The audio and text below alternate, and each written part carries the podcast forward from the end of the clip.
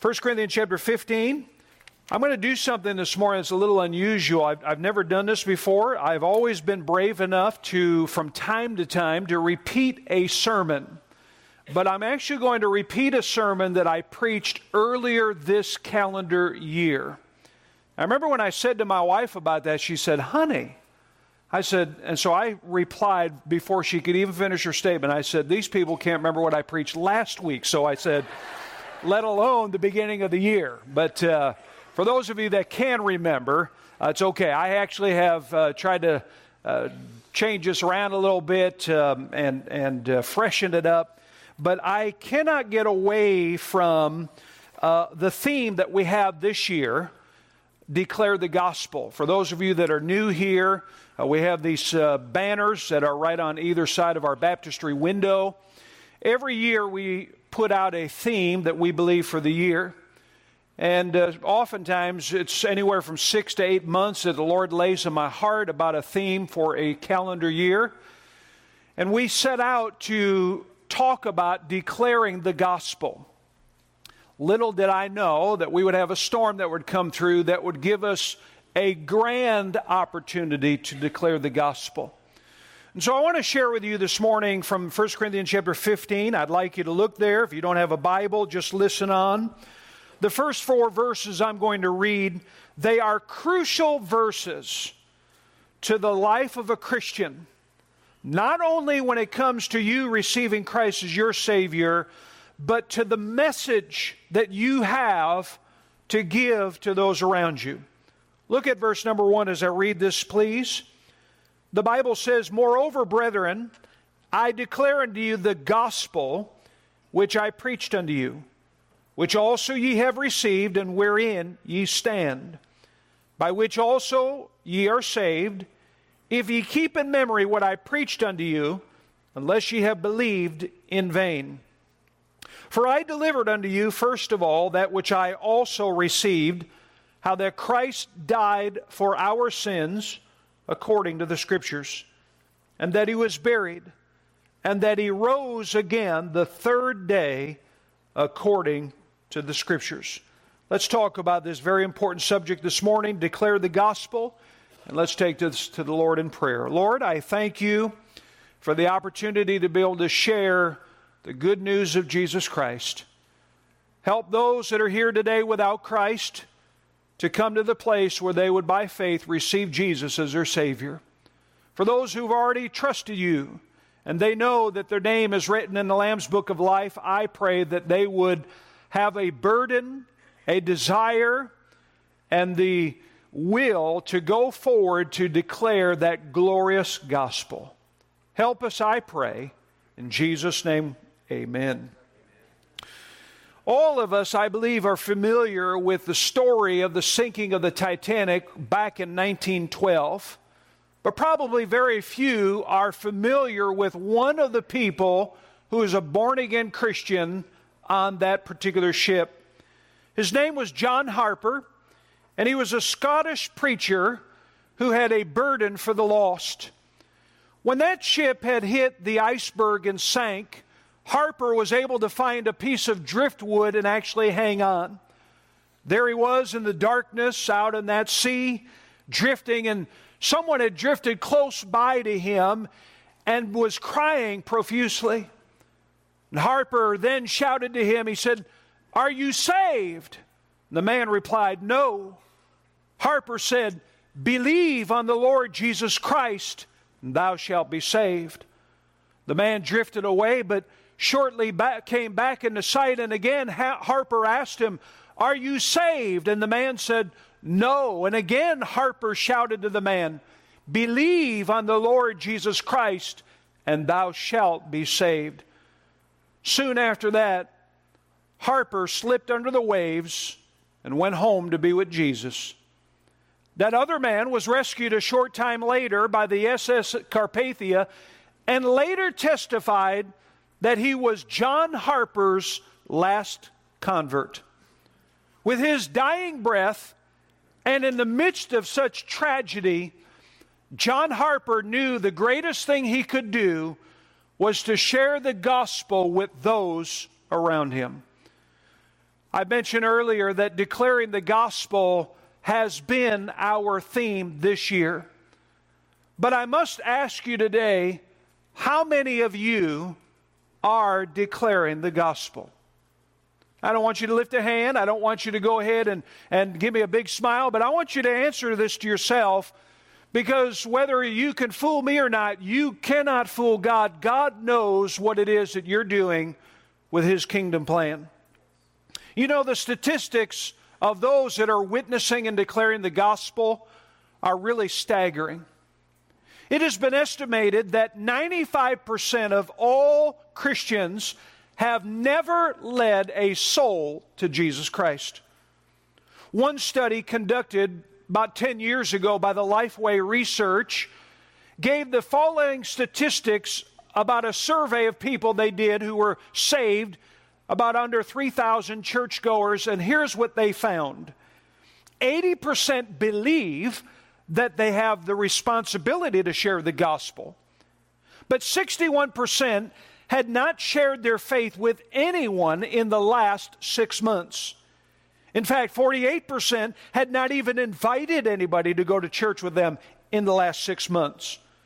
20% rarely or never pray for anyone who is not a professing Christian. In fact, I think the greatest thing that really shocked me as I was preparing this, one of the people who's gone about and done surveys amongst Christians his name is George Barna, and he summarized his studies years ago this way. He said, The average Christian in America today will die without ever having shared their faith in Christ with another person. That's sad. Now, why don't we share our faith? Why don't we tell people about the glorious gospel? We say that we've been gloriously saved. We rejoice in the fact we go to heaven someday, but we don't take the time to share that good news with other people. And in this last year, you may have sat in these pews and been challenged to declare the gospel and yet not gotten out there.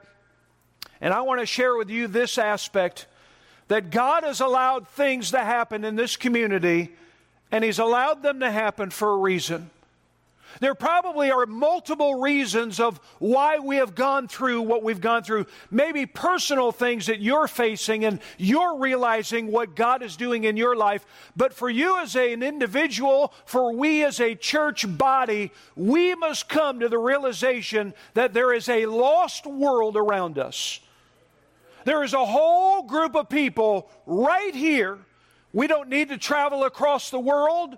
We don't need to go learn another language to give the gospel. We have people all around us who are without Jesus Christ and they need to hear the gospel. Amen.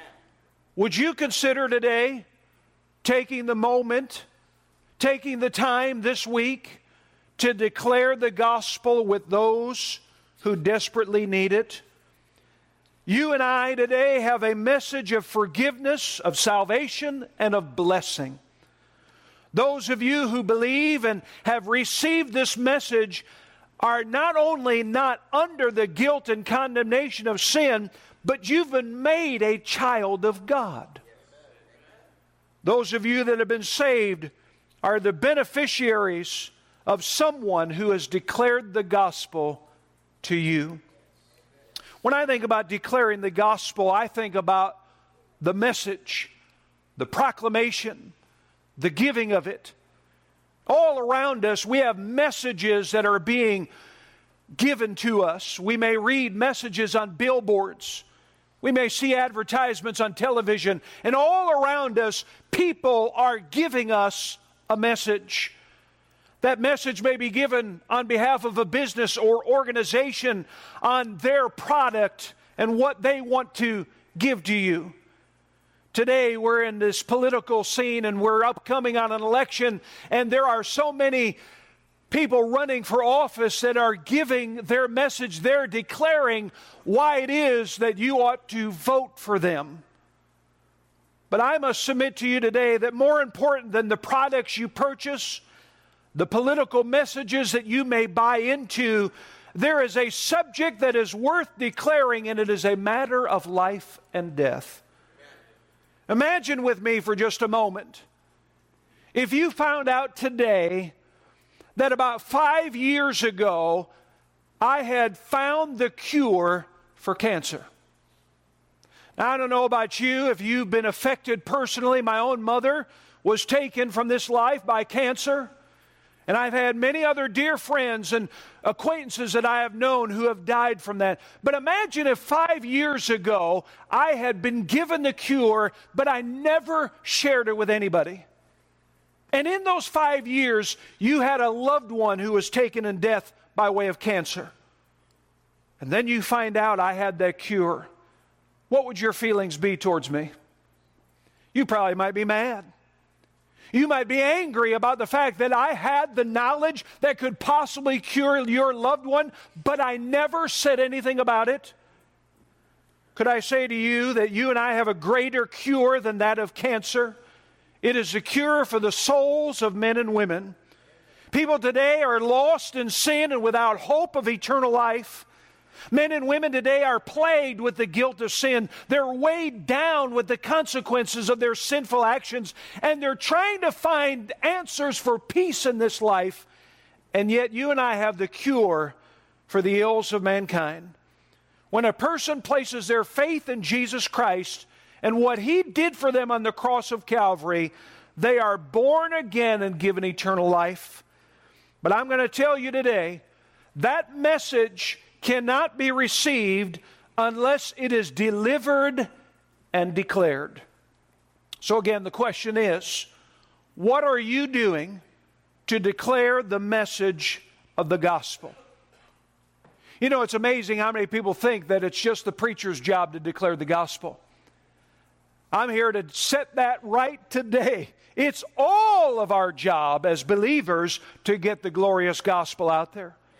You may say to yourself, Well, I, I, don't, I don't know how to share the gospel. I, I, I think God might use someone else, or God might write a message in the clouds. Look, it'd be nice if God would write a message in the clouds, but God is calling you as a born again believer to share the glorious gospel with those around you. So let me look at 1 Corinthians chapter 15 and let's talk about this grand duty of declaring the gospel of Jesus Christ. First of all, I want you to note the power of that declaration.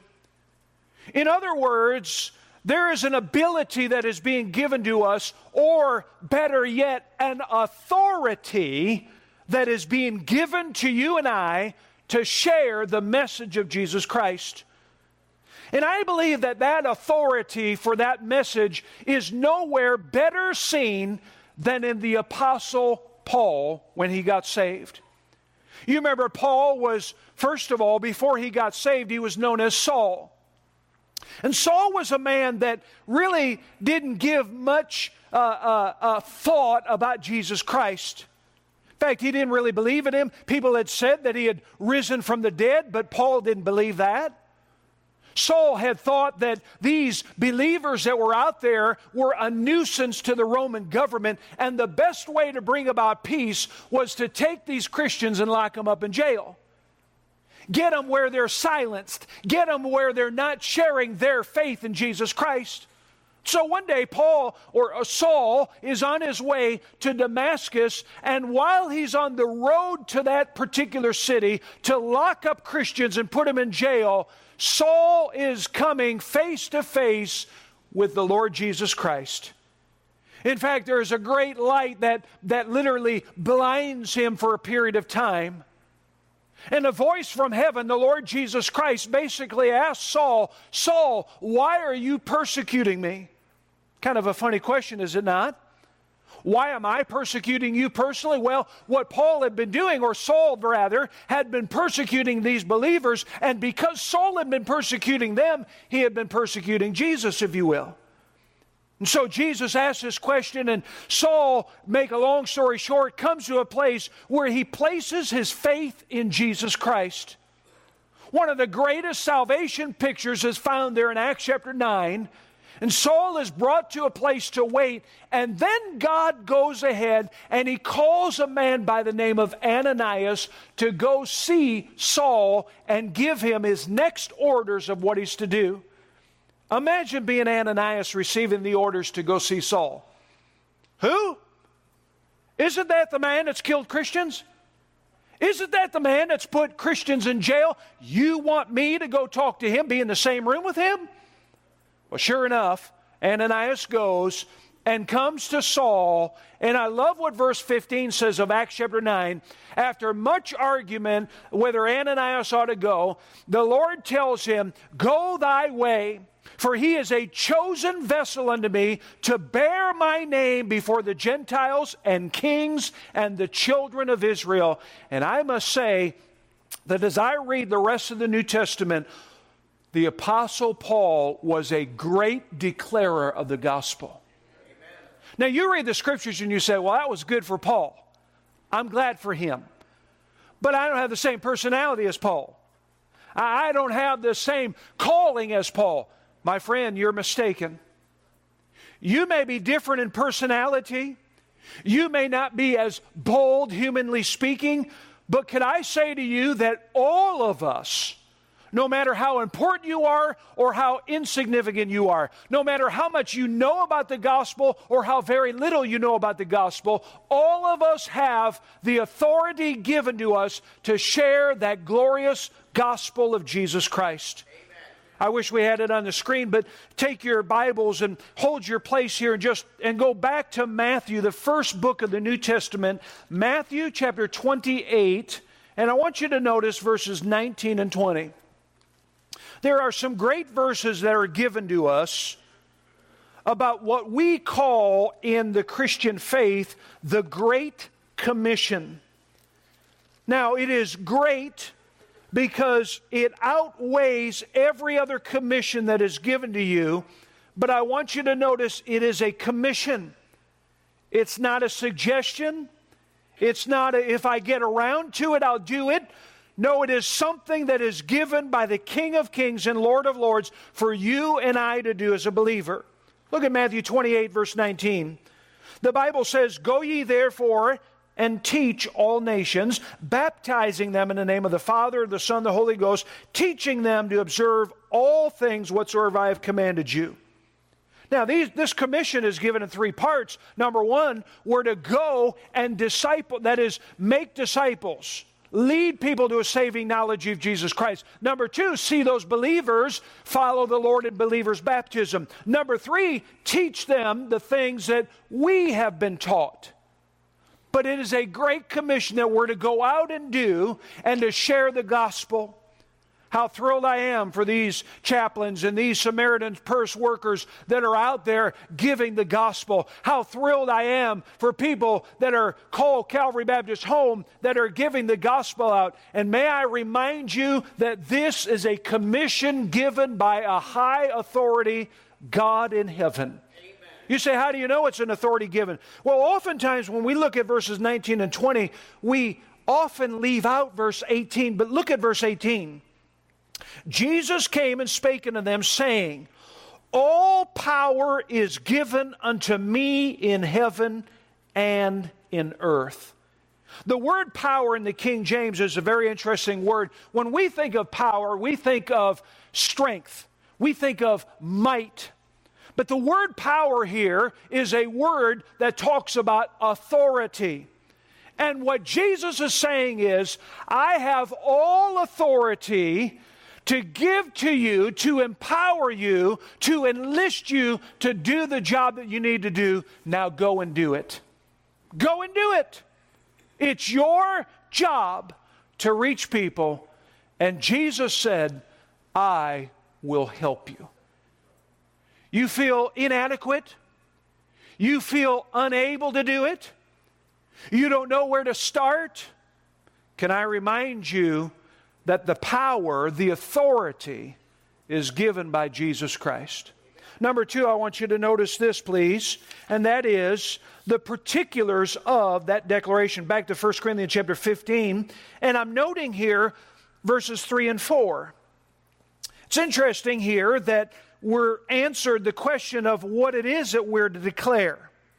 Look what the Bible says. Paul is saying, For I delivered unto you, first of all, that which I also received. Now, notice three statements he makes about Jesus Christ. First of all, Christ died for our sins according to the Scriptures. Secondly, Christ was buried, verse 4. And then number three, Christ rose again the third day according to the Scriptures. So notice these three areas. He died according to the Scriptures, he was buried. And number three, he rose again according to the Scriptures. All of these are statements of fact. In other words, first of all, there is a historical affirmation.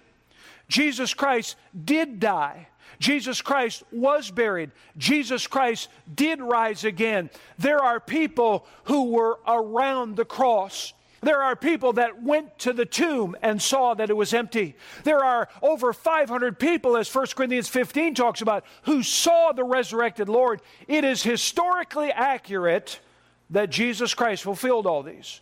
But I want you to notice there is a scriptural affirmation to all this. It's very interesting that the Bible says that Christ died for our sins and that he rose again, and both of those phrases said, according to the scriptures. What does he mean by that? Go back to the Old Testament. All through the Old Testament, you know what the prophets were saying? There's coming a Messiah who will die for you. There's coming a Messiah who will be raised again. There's coming one, the Son of God, who will die, be buried, and rise again the third day for your salvation. All of that was given. Now, most of the time when we think about the gospel, we don't think about the particulars. But I want to tell you that every aspect of what he shares in verses 3 and 4 are important pieces of the gospel. Why do you and I need to be saved? Because we're sinners. Romans 3:23 says for all have sinned and come short of the glory of God. There's not a person in here that's not a sinner, and therefore your sin ha- carries with it a penalty. It keeps you from heaven. God cannot allow sin into heaven. The Bible says in Matthew 5 48, Be therefore perfect, even as your Father which in heaven is perfect. And therefore, we've all blown it. We're all sinners. So it takes for your sin to be covered. It takes for your sin to be removed, to the guilt to be taken away, but none of us can take it away ourselves. None of us can work for someone else and say, Well, I tell you what, let me take your sin away. My friend, we're all in the same boat, and that boat is sinking. But praise God, there was one who was perfect the very Son of God, Jesus Christ, who died on that cross, he lived a perfect life, never committed one single sin, and therefore, when he died on the cross, all the sins of the world were placed upon him, and he satisfied the very wrath of God. He took your penalty. That's why I love the phrase when it says about Jesus, He died for our sins in our place. But then he was buried. You know, the, ba- the fact that Jesus was buried is very interesting. It actually here, uh, uh, it marked acceptance of the fact of his death. But when Jesus was buried, I believe that literally he took our sins and put them far away I love the verse in Psalm chapter 103, verse 12, that He has removed our sins as far as the east is from the west. Now, let me ask you, those that love science and astronomy, do the east and west ever come back and meet again? I don't know the answer to that question. But to me, when I read Psalm 103, verse 12, you know what, I, what it seems to indicate to me? That God has taken our sins and buried them, put them away, never to be brought up again. I love Romans chapter 8. There is therefore now no condemnation to them which are in Jesus. Oh, the devil might try to remind you of your sins from the past. Oh, the devil may try to bring those before your face, but if you're a born again Christian, there is no condemnation. God has taken those sins and put them away. But the beauty is not that just that he died and was buried, but he rose again. You say, what's so significant about that? Let me tell you something. If we could go back to the tomb and say, oh, here's the bones of Jesus, you have no salvation. If Jesus wasn't risen from the dead, then the faith that you have in him is all in vain. But I'm here to remind you the fact that Jesus did rise again. And when he rose again, he showed that he had victory over death and he had victory over your sin, and he's alive forevermore. So the particulars of the gospel are so important. Because as you share with people who are sinners and who are trying to work their way to heaven and trying to go to church and trying to be a good person, none of that suffices. But there is one who died in your place. There is one who satisfied the justice of God and was buried and rose again and is asking you and pleading with you to trust him as your Savior. Oh, how beautiful it is to know Jesus Christ. But now I want you to notice the proof of that declaration. You know, if you're going to take time to declare a message, then isn't it nice to know that that message at least has some value to it? It's something that we can give our all to.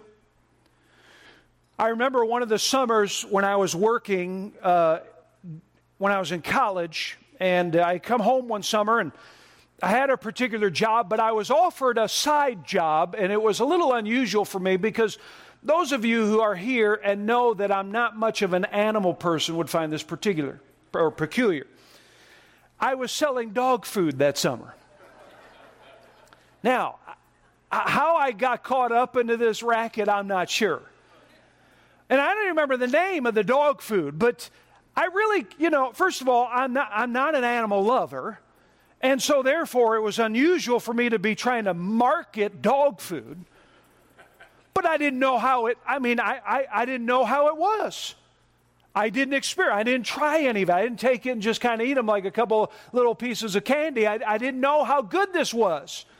I didn't know any people who had animals that had tried that. So for me to market this, for me to share with people, oh, this is a good product, I almost felt like I was lying through the whole summer, you know, just tell me, buy this dog food.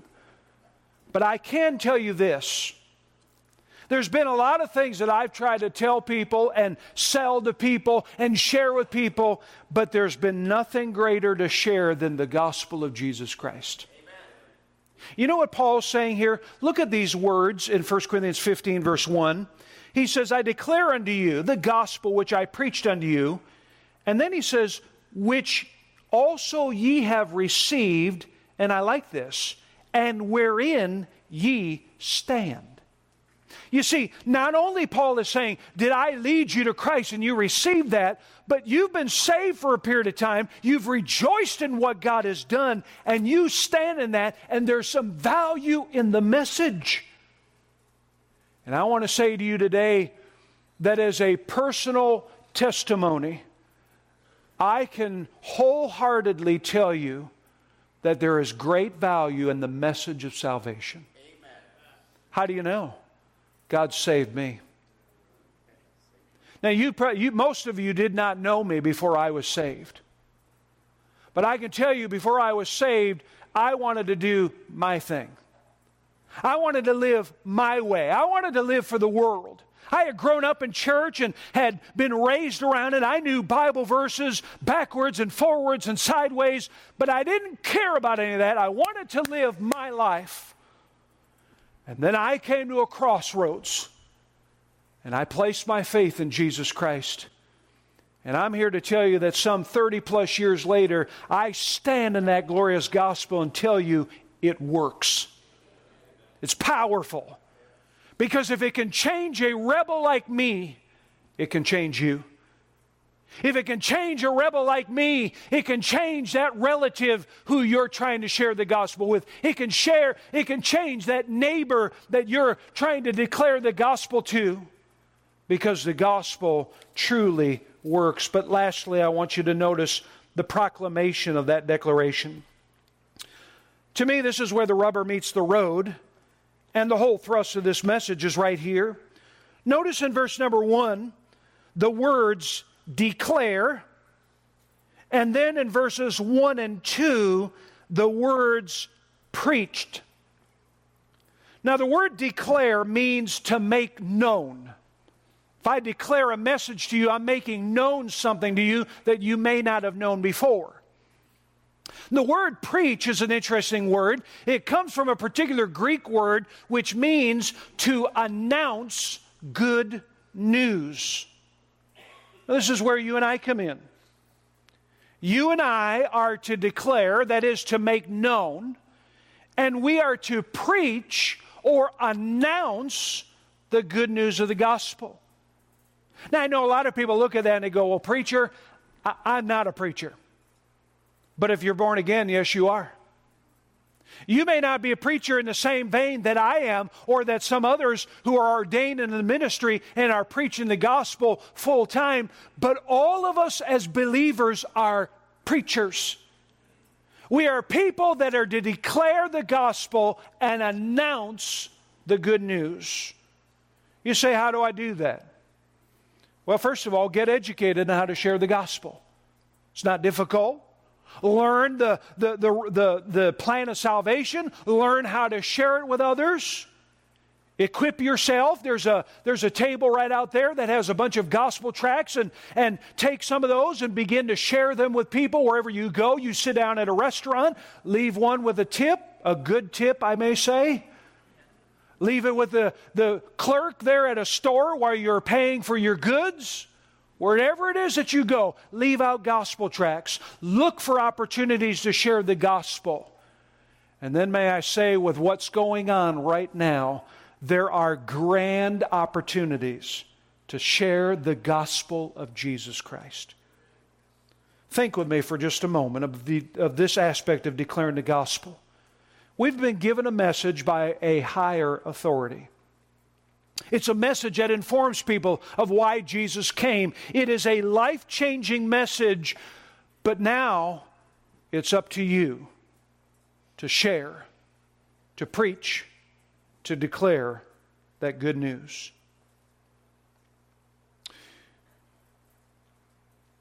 There's a story that's told about a man by the name of Charles Peace. He was actually a very well known criminal in England in the 1800s. He actually was executed on February 25th, 1879. But right before his execution, there was an Anglican minister that half heartedly read to him from the consolations of religion. And here's what he read Those who die without Christ experience hell, which is the pain of forever dying without the release which death itself can bring. Again, he read it very half hearted, monotone. The man who was getting ready to be executed, Charles, stopped this Anglican minister and said, Sir, if I believed what you and the church of God say that you believe, even if England were covered with broken glass from coast to coast, I would walk over it, if need be, on hands and knees and think it worthwhile living just to save one soul from an eternal hell like that. That man got it.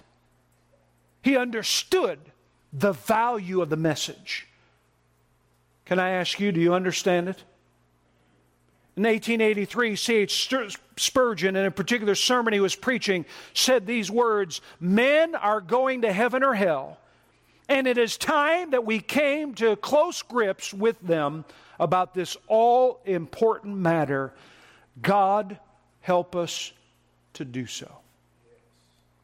Would you bow your heads, please, and close your eyes?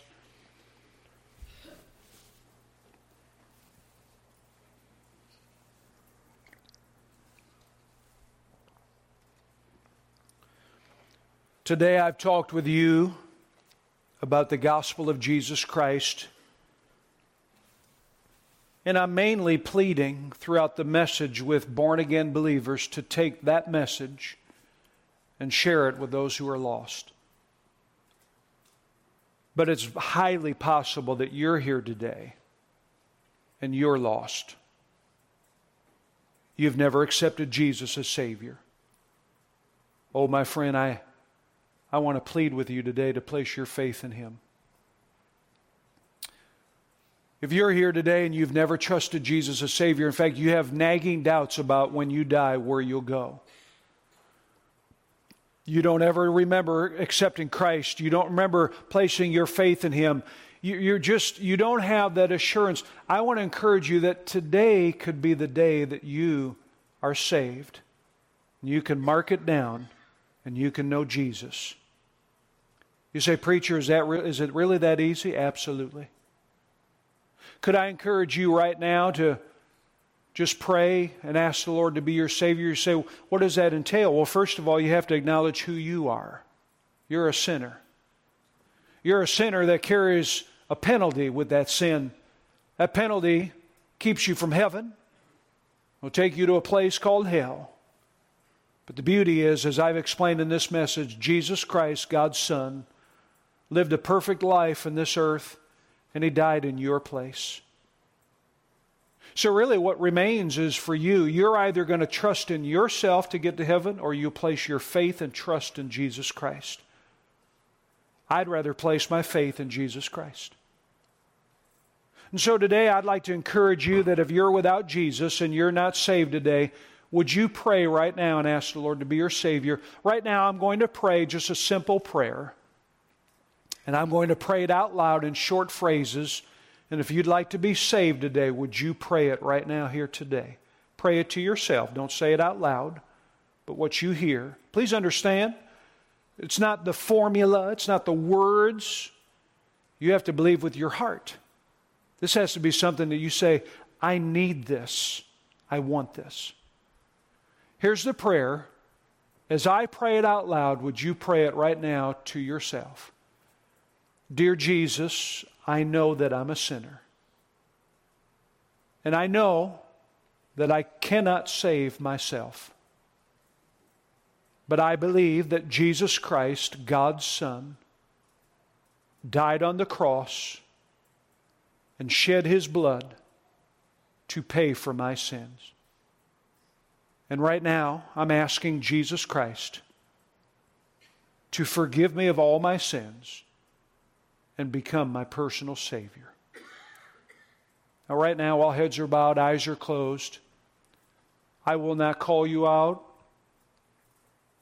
but I want to go ahead and ask you this. If you meant this with all your heart, would you just slip your hand up? I'd like to just pray for you right now. Would you slip your hand up? Anyone here today? Preacher, I just pray, God bless you. Anyone else here today? Preacher, I just prayed that prayer. Anyone? You may put your hand down once you put it up. Anyone else here today? Preacher, I prayed that prayer and I asked the Lord to be my Savior. Would you do me a favor? If you're here today and you prayed that prayer, would you look right up here? Just right up here. I'm not here to embarrass you, but I want you to know something. One of the best decisions that you've ever made is to receive Christ as Savior. I've had a lot of great decisions in my life, but the greatest decision that I have made is to receive Christ as my Savior. And I want to encourage you today, in just a few moments, we're going to have an invitation time. And I'm going to be pleading with Christians all through this building to come and to commit themselves to declare the gospel. But if you today pray to receive Christ as Savior, would you do me a favor? I'm going to stand right up in the front and I'm going to ask you to come right to me and let me know I pray to receive Christ, and what we'd like to do is get some information to your hands and help you. I'd like to ask you to do that when we stand and begin singing. Christian, could I talk to you right now? Would you commit today to declaring the gospel?